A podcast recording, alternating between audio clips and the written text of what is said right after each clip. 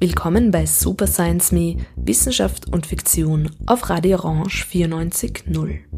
Bekanntlich feierte Radio Orange diesen Sommer sein 20-jähriges Bestehen. Für Super Science Me gibt es auch ein kleines Jubiläum, denn das ist die 13. Ausgabe. Genau, diese Sendung ist damit heute genau ein Jahr alt. Um unser einjähriges Jubiläum zu feiern, machen wir einen Bogen zurück zur allerersten Sendung. Am 12.09.2017 ging Super Science Me mit dem Programmtitel This is a Woman's World on Air. Es ging um Gesellschaften, die nur aus Frauen bestehen, von der demografischen Forschung bis zur Science Fiction und im Speziellen um feministische Science Fiction. Für diese ist wiederum Magdalena Hangel Spezialistin. Und das hat mir damals Sandra Foli verraten.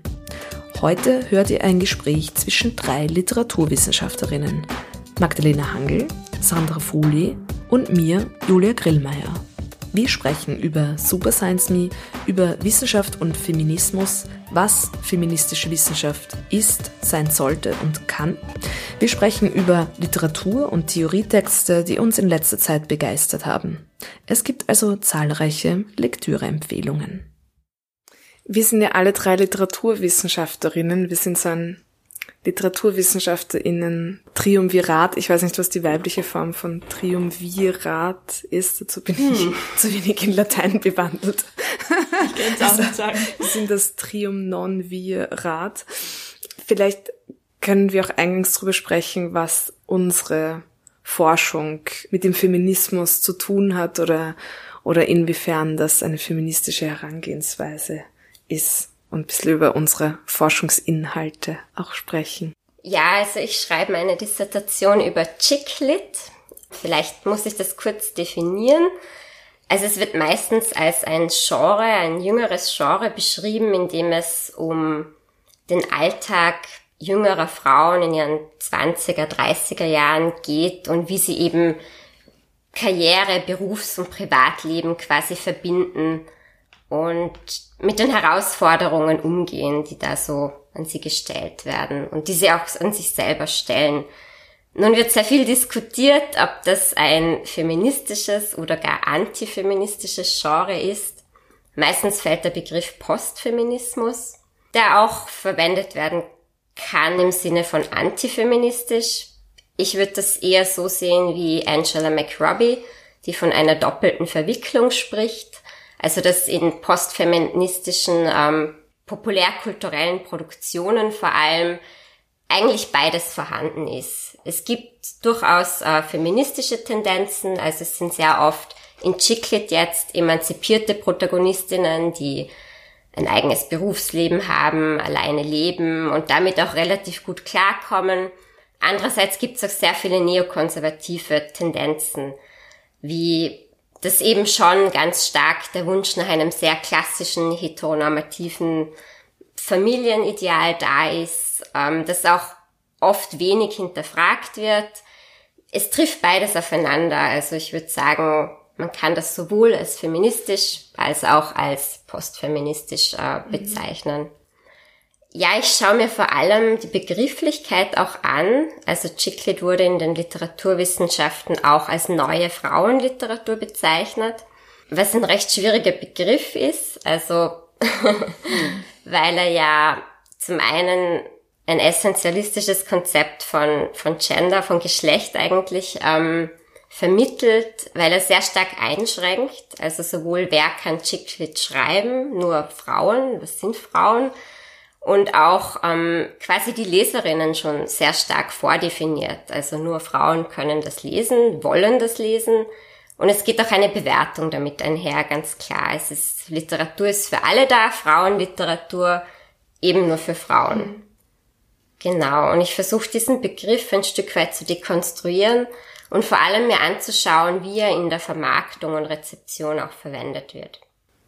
Ja, was ich da immer voll spannend finde, ist ja, dass du das auch international dann vergleichst, auch was da für Begrifflichkeiten überhaupt bei so gendermarkierten oder eigentlich auch geschlechtsmarkierten Labels dann ähm, ja quasi so für Begrifflichkeiten verwendet werden und dass das eigentlich in Bezug auf Frauenliteratur, was auch immer, in, auch in welcher Epoche auch immer, äh, da Labels aufkommen, dass die eigentlich meistens so verniedlichende Formen haben. Und Chicklit, das ist ja auch ja, eigentlich eine verniedlichte Form. Ja. Genau, also Chick, das Hühnchen quasi, ist auch ein Begriff, der früher ähm, für Kinder teilweise verwendet wurde. Und Lit natürlich. Es ist nicht mehr Literatur, es ist Lit. Also mhm. da steckt eigentlich auch schon diese Bewertung dahinter. Und ja, wie du richtig gesagt hast, ich versuche mir das ein bisschen globaler anzuschauen, weil hinter diesem Frauenliteraturbegriff steckt natürlich auch eine, eine bestimmte Diskursgeschichte, die natürlich von Nordamerika, Nordamerika und Europa vor allem geprägt ist. Das ist, wenn irgendwo Frauenliteratur steht, darüber geschrieben oder gesprochen wird, ist es in erster Linie eigentlich immer weiße Frauenliteratur, also Literatur von Frauen, die ähm, als weiß definiert werden, also von vom globalen Norden her und ähm, auch eigentlich immer Literatur, in der heterosexuelle ähm, Konzepte, binäre Geschlechterkonstruktionen vertreten werden.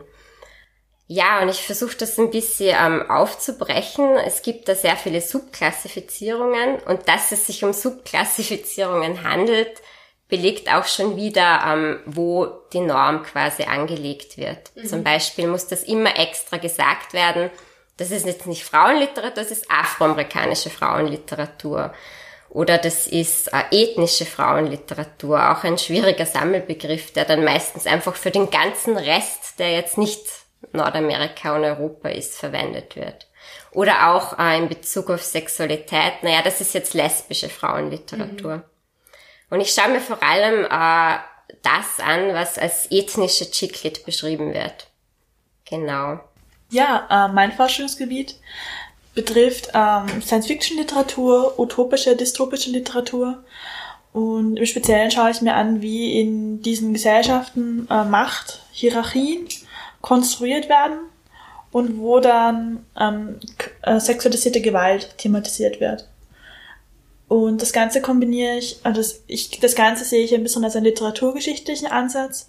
Ich fange an ähm, mit dem Text Herland, von den ich schon mal viel besprochen habe, und ähm, hangel mich dann weiter bis ins ähm, 21. Jahrhundert und schaue mir auch dann ganz massiv an, wie diese Texte mit den Frauenbewegungen, die, äh, Frauenbewegungen bewusst im Plural ähm, vereint sind oder wie die zusammenhängen.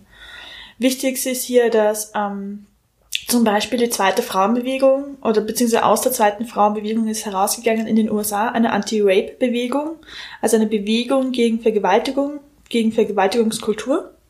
Diese Bewegung hat auch literarische Schaffen beeinflusst. Ich versuche mir vor allem Gesellschaften anzuschauen, die jetzt nicht irdischen Kontexten entsprechen. Also irgendwo zum Beispiel, wie wir schon darüber geredet haben, Single-Sex-Societies oder Ges Gesellschaften, wo Geschlechterverhältnisse umgedreht sind, insofern sie auch binär sind. Oder wo es überhaupt keine binären Geschlechterverhältnisse gibt, wo es ganz andere Formen von Beziehungen gibt wo Aliens eine Rolle spielen. Ähm, es können auch postapokalyptische Texte sein, wie die äh, Xenogenesis-Reihe von Octavia Butler, die auf einer Erde spielt, die für ihre Bewohner und Bewohnerinnen quasi neu konstruiert wurde, nachdem es eine, wahrscheinlich einen, einen nuklearen Supergau gegeben hat. Oder nicht Supergau, eine, nukleare Katastrophe, ein Krieg. Das wird nicht näher definiert, wo die ganze Menschheit mehr oder weniger ausgelöscht wurde. Und wo dann beispielsweise Aliens kommen und die Menschen zwingen, sich mit ihnen fortzupflanzen und wo dann eben auch die Frage ist, wo verläuft Konsens, was ist Konsens, also wie, ähm, zu welchen sexuellen Akten wird in Science-Fiction-Literatur, in utopische, dystopische Literatur, wie Konsens gegeben, wie kann literarischer Konsens überhaupt ausschauen, das ist eine ganz, ganz spannende Frage, die bis jetzt kaum beantwortet wurde. Und wie schaut es denn eben aus, wenn dieser Konsens nicht gegeben wird. Nicht jeder Akt von sexualisierter Gewalt ist, gleich, ist gleichermaßen gewalttätig. Und dementsprechend ähm, versuche ich mir auch das ein bisschen in der Literatur anzuschauen, wie sexualisierte Gewalt überhaupt in diesen Kontexten kommuniziert wird. Und das Ganze mache ich vor allem, dadurch, dass, ich das Genre Science Fiction gewählt habe, vor allem mit ähm, Literatur des globalen Nordens, weil es die einzigen literarischen Gefühle sind, wo ich bis jetzt sexualisierte Gewalt und alternative Gesellschaften gefunden habe. Ich habe mich zwar auch schon beschäftigt mit indisch, indischer Science Fiction, die gibt's zum Beispiel in Bangladesch, ein ganz starkes Subgenre, das aber fast nicht übersetzt ist. Also es müsste man auf Hindi lesen. Mein Hindi ist leider noch nicht so gut, dass ich das hinkriege. Ähm, ich arbeite aber dran. Langsam, aber doch.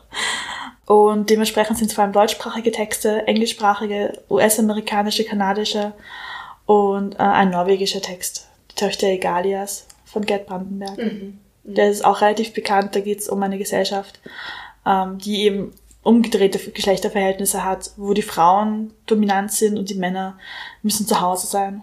Da gibt es eben dann auch ein, äh, eine Szene, in der der junge Protagonist von drei Matrosinnen überfallen wird. Und wie denn damit umgegangen wird, ist dann eben das für mich auch Spannende, weil das eine sogenannte Vergewaltigungskultur reproduziert. Eine Vergewaltigungskultur ist eine Gesellschaft, eine Kultur, in der sexualisierte Gewalt runtergespielt wird, Täterinnen werden freigesprochen, Opfern wird, oder Betroffenen, je nachdem welchen Begriff man verwenden möchte, äh, wird nicht geglaubt.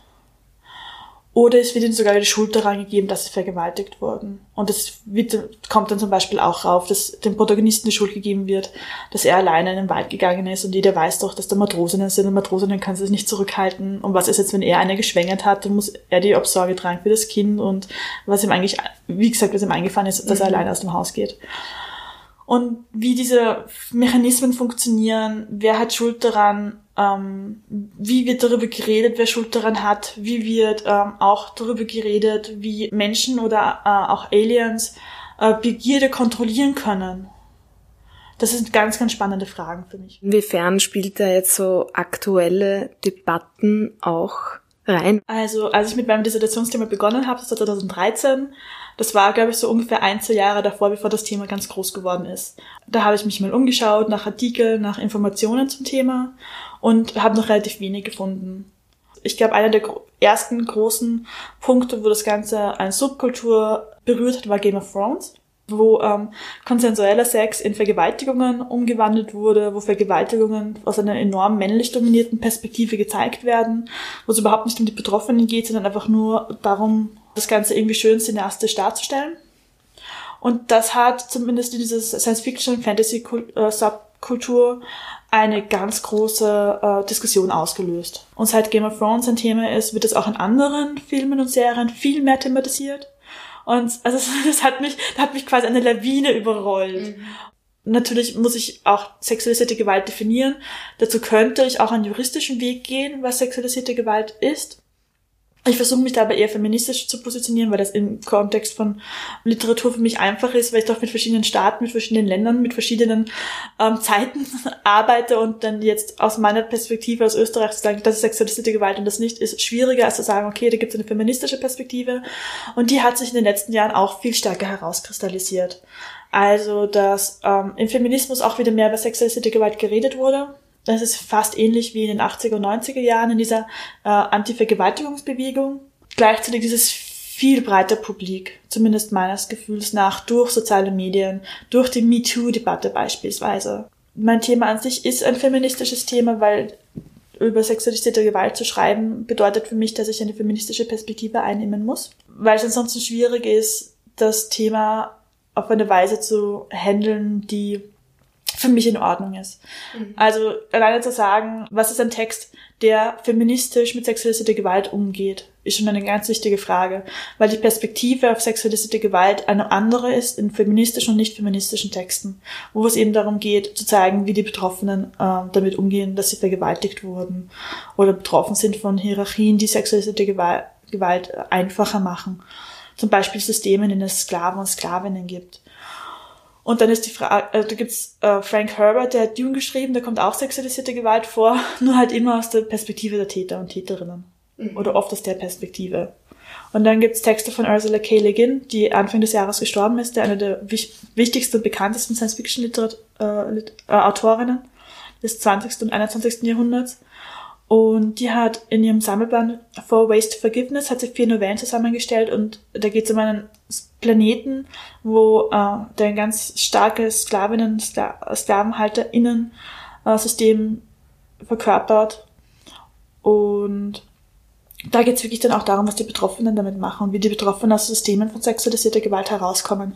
Wie zum Beispiel auch in The Handmaid's Tale von Margaret Atwood, die mhm. andere wichtige Science Fiction und äh, wobei das ist immer die Frage, ob sie das ist, ob, ob sie sich selber so benennen möchte, weil das ähm, sich Science Fiction eine Zeit lang nicht sehr gut verkauft hat. Also deshalb yeah. ist man diesem Leben besonders den Weg gegangen. Und was eben auch darum geht, dass sich die Protagonistin im Endeffekt versucht, aus diesem System zu befreien, indem sie teilweise damit konform geht, weil sie eigentlich fliehen möchte.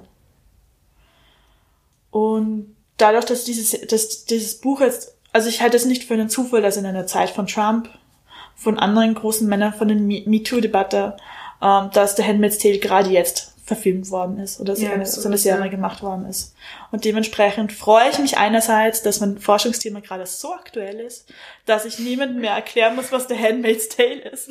Das ist schon mal ganz großartig, weil normalerweise fragen mich die Leute, hey, und wozu forschst du eigentlich? Und ich rate halt ein bisschen Literatur runter und die Leute können halt nur bedingt was damit anfangen, weil es halt schon eine Nische ist, feministische Science Fiction, feministische ja, Utopien, Dystopien. Aber jetzt, wenn ich The Handmaid's Tale sage, kennen sich alle aus. Und ähm, das ist einerseits großartig, aber andererseits hat es meine Dissertation, glaube ich, ein bisschen äh, zum Explodieren gebracht, weil plötzlich so viel noch neue Informationen mit hineinkommen kann. Plötzlich kann ich zum Beispiel auch über die Serie schreiben, oder ich könnte auch über die Serie schreiben, wenn ich, wenn ich das wollte ja. und darüber, wie die Serie rezipiert wird, was ja natürlich auch ein ganz spannender Moment ist. Ja, würdest du das auch so sagen, dass dein Thema, das ja auch sehr auf zum Beispiel das auch, auch auf Frauenbilder ähm, quasi abzielt, ähm, auch quasi so eine explizit feministische Perspektive verlangt? Ja, ich würde schon sagen, weil ich könnte es für mich sonst auch gar nicht rechtfertigen, mit diesem Begriff Frauenliteratur zu arbeiten. Mhm. Also das geht für mich nur, wenn ich das historisch einordne und einfach mir die Rezeption dazu anschaue. Und es ist auch ganz interessant, weil dein Thema so Aktualität gewinnt. Das würde ich jetzt für Chiclet nicht unbedingt sagen, aber gerade in den Debatten um MeToo oder auch um fehlende Diversität in, in der Medienbranche generell ist auch teilweise ähm, der Moment da, wo wieder zurückgeschaut wird, auch auf diese großen Chiclet-Klassiker, sage ich jetzt mal, und auch geschaut wird, was da so schief läuft. Also in den letzten Monaten, glaube ich, oder ja, vor einem Jahr war dieses Meme, ich habe es mir rausgeschrieben, das heißt Vogue Charlotte, also Hashtag Vogue Charlotte. Und da haben zwei Frauen, Lauren und Chelsea, begonnen eben auch auf die ähm, Problematiken der Serie Sex and the City hinzuweisen. Also zum Beispiel, dass überhaupt, dass die Privilegien der Protagonistinnen überhaupt nicht reflektiert werden, dass sehr oft ähm, ganz problematische, rassistische oder sexistische Sprache verwendet wird. Mhm. Das fand ich auch interessant, dass das, das so einen Hype erlebt hat. Zum Beispiel, ich habe mir da ein paar von diesen Memes, also die haben dann immer Screenshots aus den Serien, wo sie die äh, Figuren, wo sie die Untertitel, was die Figuren gerade sprechen, abbilden. Und dann noch ein eigens kreiertes Vogue Charlotte Meme, wo die Charlotte die Figur quasi eine andere Antwort gibt, wie sie eigentlich in der Serie ähm, darauf gegeben hätte. Zum Beispiel ein Beispiel, weil wir ja auch gerade bei ähm, sexualisierter Gewalt oder wo fängt das an oder was ist Rape Culture waren. Charlotte, ähm, eine der vier Protagonistinnen von Sex and the City, ähm, hat einen One-Night-Stand, schläft mit einem Mann und er fängt plötzlich an, sie zu beschimpfen. Also, you fucking bitch, you fucking whore. Und sie erstarrt quasi und weiß überhaupt nicht, was sie sagen soll.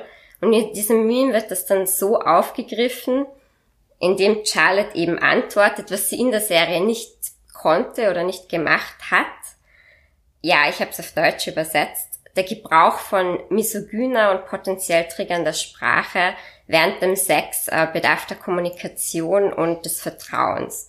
Und übrigens, ich stehe auf Prinzessinnen-Rollenspiele und nicht auf verbale Erniedrigung, was halt auch wieder quasi zu ihrer Rolle passt, mhm. weil sie immer so diese sehr elegante und mädchenhafte Figur war. Ich finde das eine ganz witzige Art, quasi das zu thematisieren auf einer sehr niederschwelligen Ebene. Und es zeigt auch ein bisschen, dass so ein intersektionales Bewusstsein auch allmählich im Mainstream ankommt, würde ich sagen. Mhm. Weil ich meine, das, das hat man in Zeitschriften wie Cosmopolitan oder Woman gefunden. Also mhm. ja, wow. die eigentlich überhaupt ja.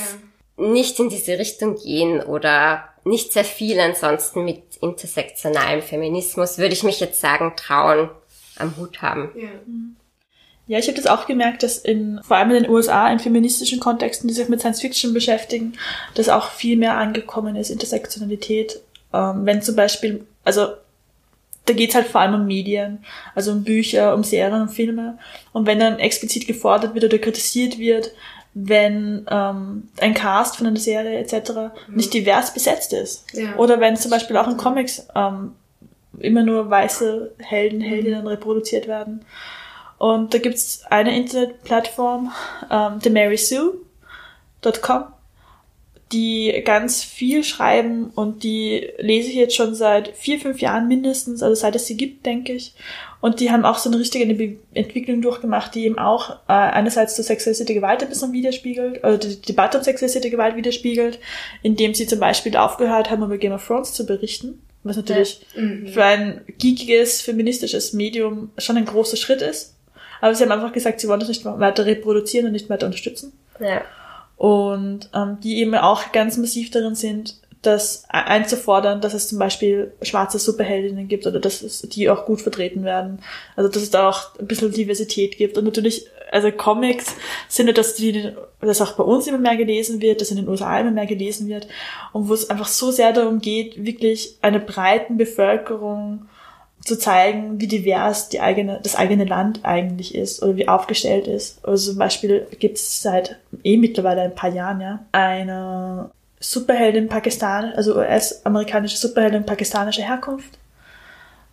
Ähm, Miss Marvel, äh, das ist Kamala, Kamala Khan.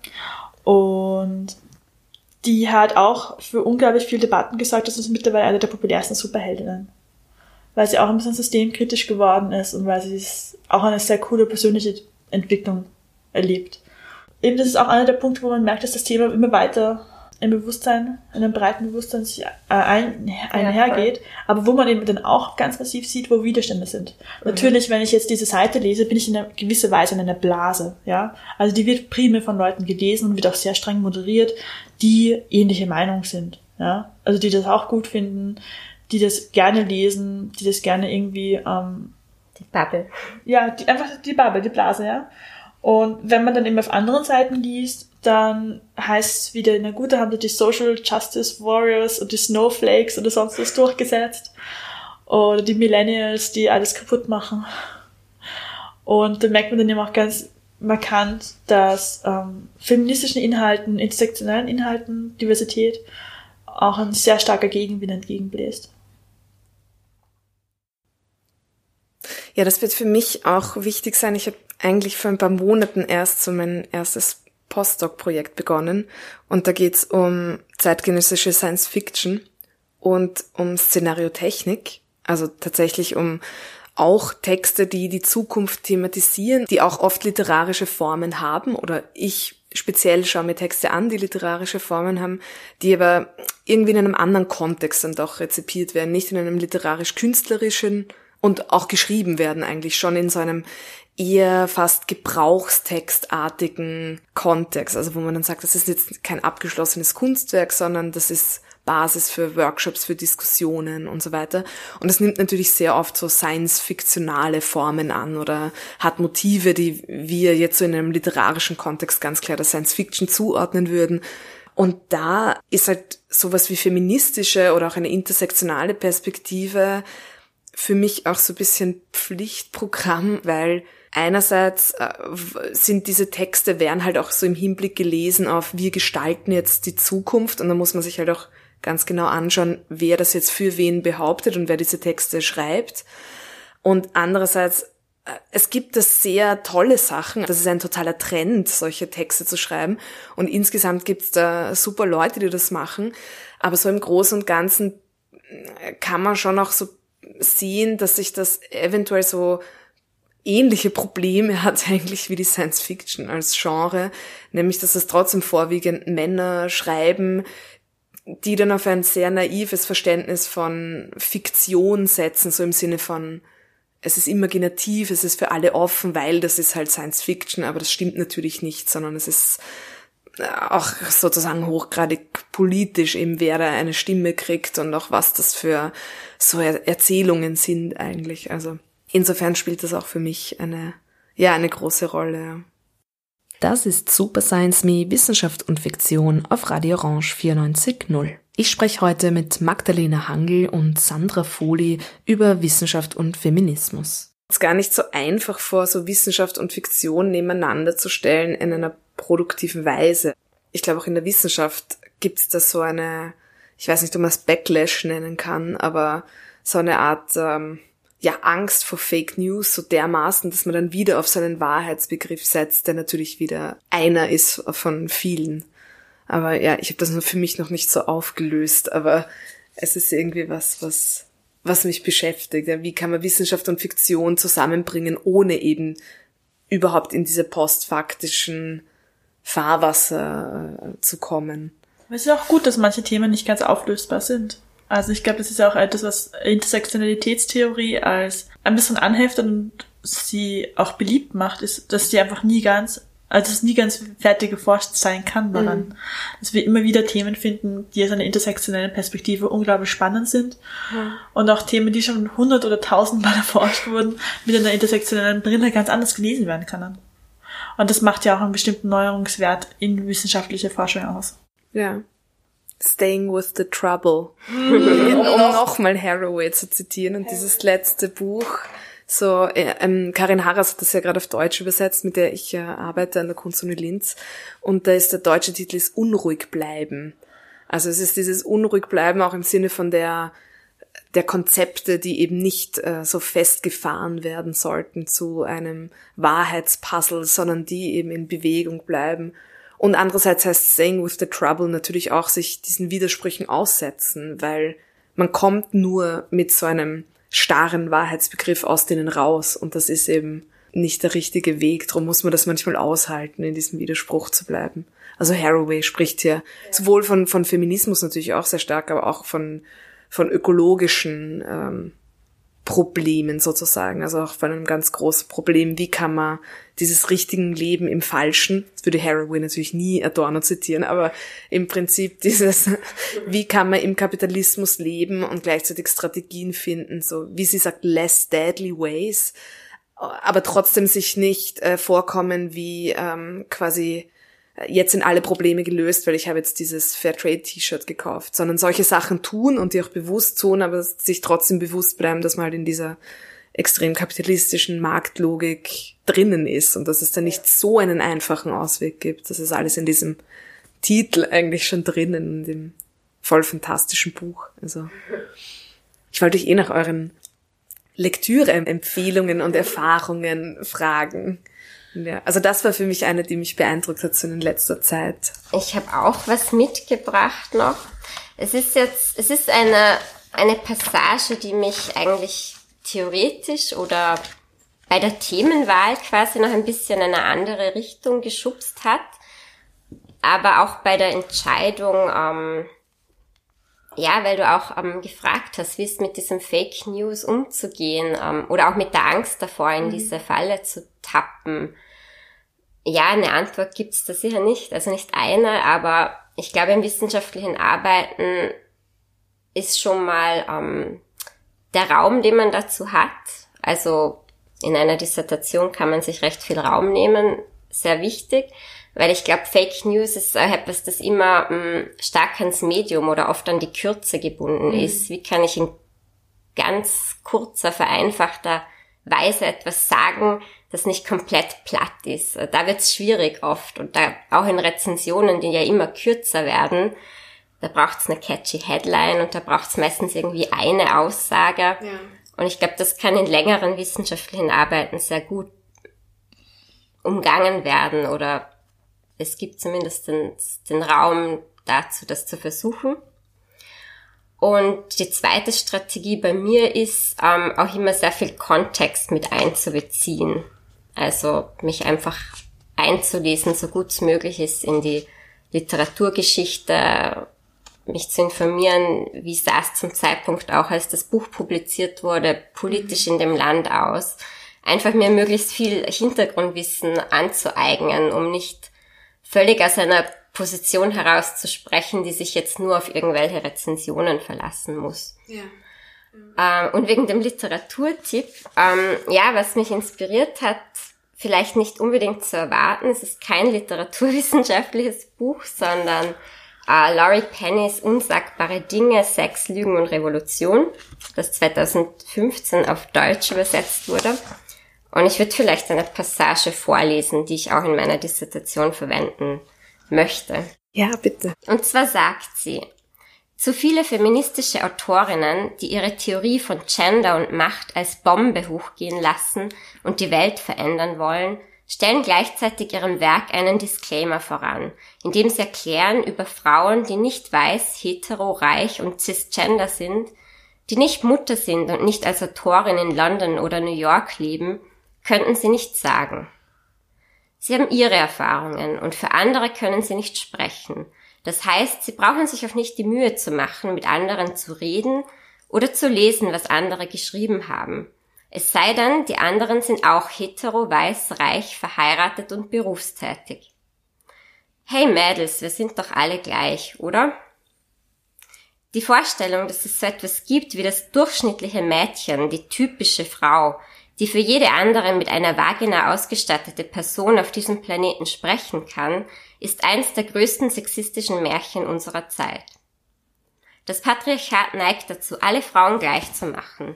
Ihm wäre es am liebsten, wenn wir alle austauschbar wären, reiche, hübsche, weiße, kinderkriegende Mädchen, deren Probleme sich darum drehen, wie sie den besten Blowjob hinbekommen und wo sie Diätpillen kaufen können. Von keinem Mann würde man je erwarten, dass er für alle Männer dieser Welt spricht, nur weil er zufällig einen Schwanz hat. Die ursprüngliche feministische Aussage, nach der das Persönliche politisch ist, wurde in der Medienbranche, die noch immer im Besitz und unter der Leitung mächtiger Männer ist, in beharrlicher Wiederholung dahingehend abgewandelt, dass sich jegliche Frauenpolitik auf das rein Persönliche reduzieren lässt. Die Passage fand ich auch in Bezug auf mein Thema ja sehr richtungsweisend, weil es, ähm, sie spricht jetzt von feministischer, theoretischer Literatur, aber ich würde sagen, dass sich das auch auch auf ähm, fiktionale Literatur umlegen lässt, ja. weil sich auch dort solche Strategien beobachten lassen. Also dass Literatur von Frauen immer noch in der Vermarktung, in der Rezeption viel stärker immer auf das autobiografische, subjektive hingedrängt werden. Und weil auch quasi diese Erwartungshaltung für alle Frauen zu sprechen, die ist auch bei fiktionaler Literatur sehr stark da. Und die kann ja nicht eingelöst werden. Mhm. Also auch bei Chicklit wie Bridget Jones, Sex and the City, ja, das ist nicht divers. Und das ist auch ein Problem. Das ist teilweise nicht gut genug von Autorinnenseite. Das kann man schon so sehen. Aber es muss auch gesehen werden, dass das nicht der Anspruch dieser Werke war. Ja. Und dass es einfach auch strukturelle Probleme sind, ähm, ja, die dazu führen, dass oft immer dieselben, die eben oft einer gewissen Norm entsprechen, weiß sind, hetero sind und so weiter, eben auch gehört werden, publiziert werden. Mhm. Es mhm. ist nicht nur ein persönliches Problem, das Autorinnen lösen müssen. Ja. Ich fand auch sehr spannend am Anfang des Zitats, wo ja auch aufgenommen wird, dass man sich da so einem Anspruch eigentlich entledigt, so ich kann ja nicht für andere sprechen und zwar auch im Sinne von den anderen auch sofort setzen, im Sinne von eine andere Klasse, eine andere Sexualität, eine andere sexuelle Orientierung, ein anderes Geschlecht. Also dass der andere eigentlich dann auch sehr schnell mal der andere wird und sich dann auch diesem Anspruch entledigt, äh, überhaupt über irgendetwas anderes zu sprechen als sich selbst.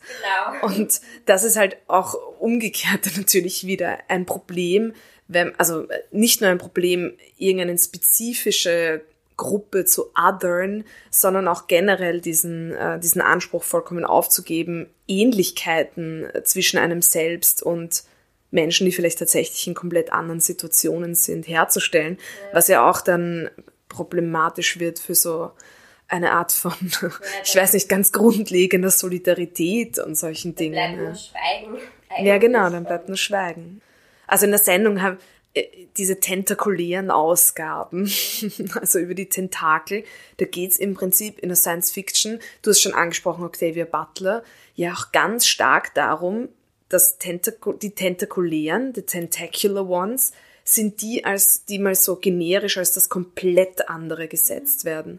Das ist das, wo man sich nie verständigen kann, wo man nicht mal irgendwie das gleiche Milieu hat, im Sinne von auch, die kommen im, in der Tiefsee vor und wir an der Luft hier oben. Insofern ist es so eine, so eine absolute Unverständigung und das wird dann in der Science Fiction halt unterschiedlich aufgelöst, könnte man sagen vom Cthulhu, der wirklich so die Horrorvorstellung ist, wo man nur noch wegrennen kann oder den Cthulhu töten, damit man sich quasi ähm, diesem anderen halt nie zu nahe kommt. Oder bei so Cyberpunk-Fiction, äh, wo oft das Tentakuläre so das Witzige ist, das Ulkige, das uns irgendwie, das wir mögen, aber das uns immer so ein bisschen entgleitet, so ein bisschen das durch die Finger glitscht auch. Und dann halt schon auch sowas wie in der Tradition von Octavia Butler ein, ein Versuchen, sich das Tentakuläre einzuladen, ohne diesen Platz zu besetzen, sondern das im Fremden sozusagen zu belassen, aber trotzdem zu sagen, da gibt's Freundschaften und irgendwie Beziehungen, wie das zum Beispiel in dieser Binti-Trilogie dann ja. passiert von Nedi Okarofur, um nochmal so einen Literaturtipp einzuschieben. Auch sagen. Ja. Ja, das ist eine ganz großartige Reihe. Ja, ja mochtest du das auch, die, die, die Binti? Ja, absolut. Also es war überraschend, ein bisschen, also ein bisschen überraschend gewalttätig. Mhm. Also das ist definitiv mhm. etwas, das man vielleicht als Triggerwarnung vor einer Literaturempfehlung dazu sagen sollte. Und ähm, es betrifft auch Gewalt gegen Jugendliche, was vielleicht für manche Leute kein einfaches Thema ist. Mhm. Aber ich habe die Reihe sehr gemo gemocht. Das ist, ähm, ich bin mir nicht sicher, ob sie selber sagt, dass sie zu diesem Afrofuturismus dazugehört. Ja, doch. Doch, schon. schon. Ja, ja, ich denke schon. Ja, ja. Ich, sie ist eine US-amerikanische Autorin nigerianischer Abstammung, die halt ganz massiv über ihr, das, was ihre Eltern auch mit in die USA genommen haben, schreibt und sich dadurch auch ein bisschen, ähm, dadurch einerseits eine Perspektive auf Afrika öffnet, aber auch, oder auf Nigeria öffnet, weil das kann man natürlich nicht alles vereinheitlichen, äh, eine eben eine US-amerikanische Perspektive drauf öffnet. Ja. Und sie hat ja auch noch andere Bücher geschrieben, Who Fears Death, ähm, Triggerwarnung, sexualisierte Gewalt. Ähm, das ist auch ein ganz großartiges Buch, ist aus einem postapokalyptischen Afrika mit Magie. Und das, fand ich richtig brutal. Das ist ganz massiv brutal. Mhm. Und äh, Arcata Witch ist ja auch, ist noch ein Buch von ihr, das ein äh, das, und sie mag diesen Begriff nicht, dass wir das, das afrikanische Harry Potter gehandhabt. Aha. Ja. Ich kann verstehen, dass es nicht, ich kann aber hundertprozentig verstehen, warum sie es nicht mag, weil warum muss das irgendwie immer, ähm, also Literatur, die jetzt anders gesehen wird, dann mit irgendwas verglichen werden, das die Leute als gute Literatur wahrhaben wollen, ja. Nicht, dass ich was gegen Harry Potter hätte. Das ist eine ganz andere Debatte, aber ich verstehe das vollkommen ja, also das sind auf jeden Fall mal drei ganz, ganz wichtige Literaturempfehlungen, ja. die ganz, ganz toll zum Lesen sind. Ähm, ich hätte sonst aus dem Bereich Science-Fiction-Literatur, ähm, kann ich die großen Autorinnen immer empfehlen. Ursula K. Le Guin, entweder äh, The Dispossessed, das ist, glaube ich, erst dieses oder letztes Jahr schon äh, auf Deutsch in einer neuen Übersetzung rausgekommen, als ähm, die, Fre äh, die freien Geister oder freie Geister. Ah. Davor war das Planet der Habenichte. Und es gibt noch, ähm, das, der, das Buch ist insofern spannend, dass es einen Planeten gibt mit einem Mond und der Planet selber ist ein typischer Kapitalismus mit einer Wegwerfgesellschaft und auf dem Mond sind die Anarchisten und Anarchistinnen ausgesiedelt worden und die haben dann unter ähm, teils schwierigen Lebens Umweltbedingungen versuchen sie dort eben eine anarchistische Utopie aufzubauen. Und der Protagonist pendelt ein bisschen zwischen beiden hin und her und auch die Erzählung pendelt zwischen beiden hin und her. Und am Ende ist dann manchmal gar nicht mehr so klar, was ist die Utopie und was ist die Dystopie von beiden Welten. Und das andere Buch von Legin ist, das ich empfehlen würde, weil es da primär um Geschlecht geht, ist, ähm, oder nicht primär um Geschlecht, weil Geschlecht viel thematisiert wird, ist The Left Hand of Darkness, die linke Hand der Dunkelheit. Das spielt auf dem Planeten Gießen, Gießen. Und ähm, ein männlicher Mensch kommt auf diese Welt und ist damit überfordert, dass es auf dieser Welt nur ein Geschlecht gibt. Die, das wahrscheinlich bekannteste Zitat aus dem Buch ist The King is pregnant. und es ist einfach ein wunderschön, es ist einfach so wunderschön, ja. Und was ich dir dann aber noch empfehlen würde, noch eine kleine Empfehlung, äh, wenn man sich näher mit sexualisierter Gewalt auseinandersetzen möchte, ist Wege zum Nein von äh, Sina Holst, Holst, von Sina Holst und Johanna Montanari. Das ist 2017 erschienen und ist ähm, das Besondere an dem Buch ist, dass eines, das äh, äh, es gab in Deutschland 2016 eine ganz große Reform vom Sexualstrafrecht und das Buch ist ein bisschen eine Antwort darauf und kombiniert eben diese juristische Perspektive mit einer philosophischen, aber auch einer aktivistischen und teilweise auch einer pädagogischen. Das heißt, es sind ganz verschiedene Ebenen, die ähm, versuchen, das möglichst auch niederschwellig zu kommunizieren. Was ist Konsens? Wie finde ich Konsens? Wie finde ich meine eigene Stimme? Und was gibt's da für juristische Kontexte? Was gibt's für philosophische Geschichten drumherum? Und was ist eben auch diese feministische Perspektive auf sexualisierte Gewalt oder sexuelle Gewalt, je nachdem, wie man das jetzt nennen möchte. Und das Buch habe ich, glaube ich, auf einen Satz durchgelesen, weil es wirklich so dermaßen, mhm. ja, packend ist und dann wirklich das Ganze aktuell thematisiert und das ganz gut macht. Ja, was mir sonst noch eingefallen ist, also als explizite Empfehlung zur Lektüre, das ist The Word for Woman is Wilderness von der A.B. Andrews. Das ist eine Engländerin und ähm, das ist so eine fingierte Biografie von Erin und sie ist erst 19 und entschließt sich in die Wildnis aufzubrechen und sie geht dazu in die in die Antarktis und bereitet so eine große Reise vor und ähm, sie macht das auch im Zuge eines Dokumentarfilms. Also sie gibt sich so einen Rahmen äh, selbst, indem sie sagt, sie macht auch einen Dokumentarfilm drüber. Und man hört in dem Buch einerseits äh, Tagebucheinträge, andererseits so Auszüge, das wie verschriftlich eigentlich ein Skript ist von einem Dokumentarfilm. Also es ist total äh, divers auch in der, in der Textform und es ist, ähm, finde ich wirklich extrem super. Und da geht's ganz viel um Feminismus eigentlich auch, weil, also ganz explizit auch, weil sie sucht sich dann Texte und überhaupt Kulturprodukte, die sie quasi so als, als Vorbilder schulen für dieses Leben in der Wildnis und findet natürlich keine einzige Frau. Und sie findet dann schon ein paar weibliche Vorbilder, so wie Rachel Carlson oder auch ähm, Jane Goodall und ähm, Diane Fossey und äh, aber die waren alle eher in einem noch sagen wir jetzt mal, institutionelleren Rahmen dann in der Wildnis. Und sie will halt so äh, Henry Thoreau oder noch, noch wie die frühen Abenteuer so in, so in die Wildnis.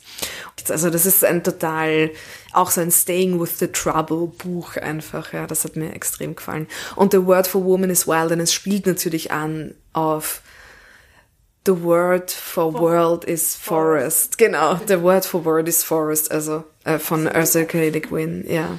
Ja, eine Chicklit habe ich ja schon empfohlen, aber vielleicht, es passt, glaube ganz generell auch gut dazu. Chris Kraus, I Love Dick. Mhm. Also ich mochte das Buch urgern und es wird auf fiktionaler Ebene total viel verhandelt, äh, was ich auf theoretischer Ebene jetzt auch ähm, in meiner DIS mache. Also es werden Geschlechts spezifische Zuschreibungen, gerade auch im Kunstbetrieb, in der Literatur, ähm, hinterfragt auf eine sehr kluge Weise. Das Buch ist auch auf kein Genre festgelegt. Also es spielt mit, ich würde sagen, Autobiografie, Bildungs-, Liebesroman und auch mit, ähm, eigentlich mit Sachliteratur. Es kommen auch sehr viele Erläuterungen zu, ähm, zu Performancekunst und so weiter drin vor.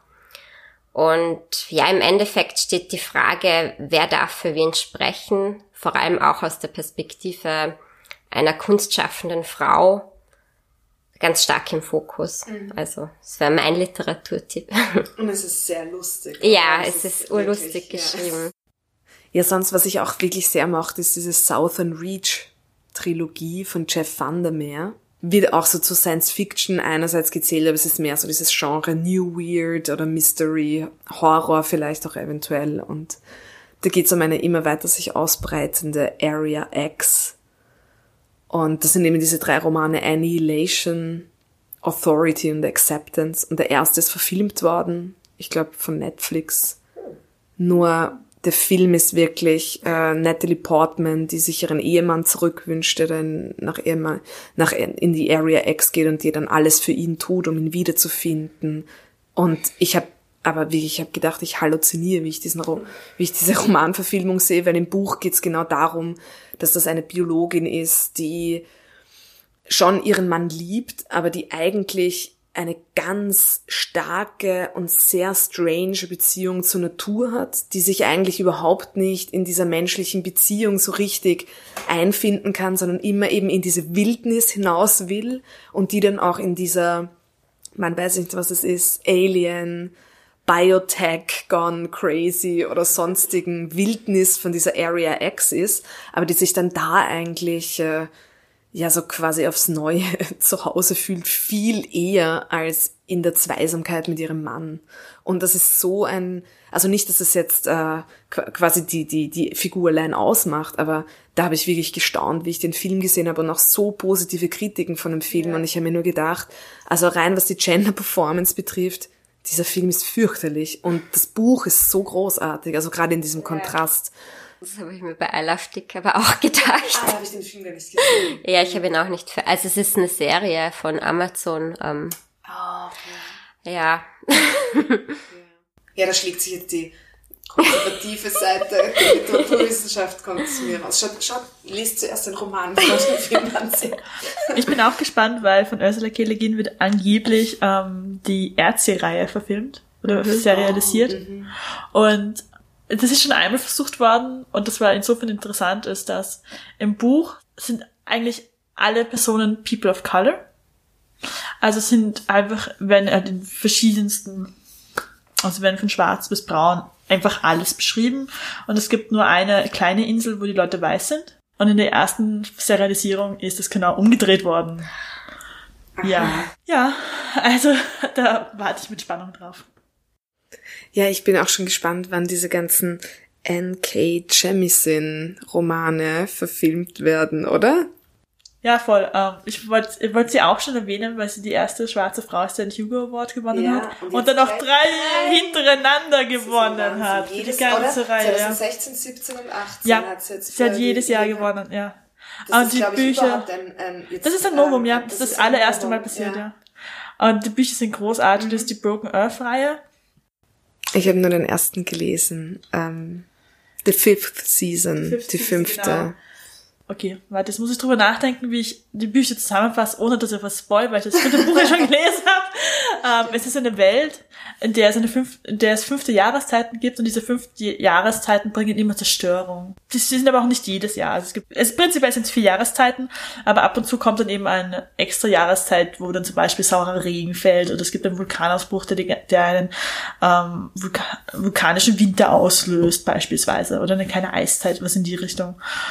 Und, ähm, und dann gibt's äh, People, die das Ganze ähm, sessen können, also die das Ganze wahrnehmen können, die auf die auf den Planeten reagieren können, auf Erdbeben reagieren können und das Überraschende daran ist, dass das nicht irgendwie die Heldinnen und Helden dieser, dieser Bevölkerung sind, sondern die Underdogs, also wirklich die Omegas, die eingefangen, die, wenn sie nicht rechtzeitig gefunden werden, die getötet werden, die gelünscht werden, als Kinder schon, und die sonst quasi eingefangen werden. Ich glaube, das kann man durchaus so nennen, um dann für die, nicht ganz Regierung, aber für eine Obrigkeit unter ganz strengen Auflagen und ganz streng kontrolliert ihre, man kann es fast Magie nennen, mhm. auszuüben.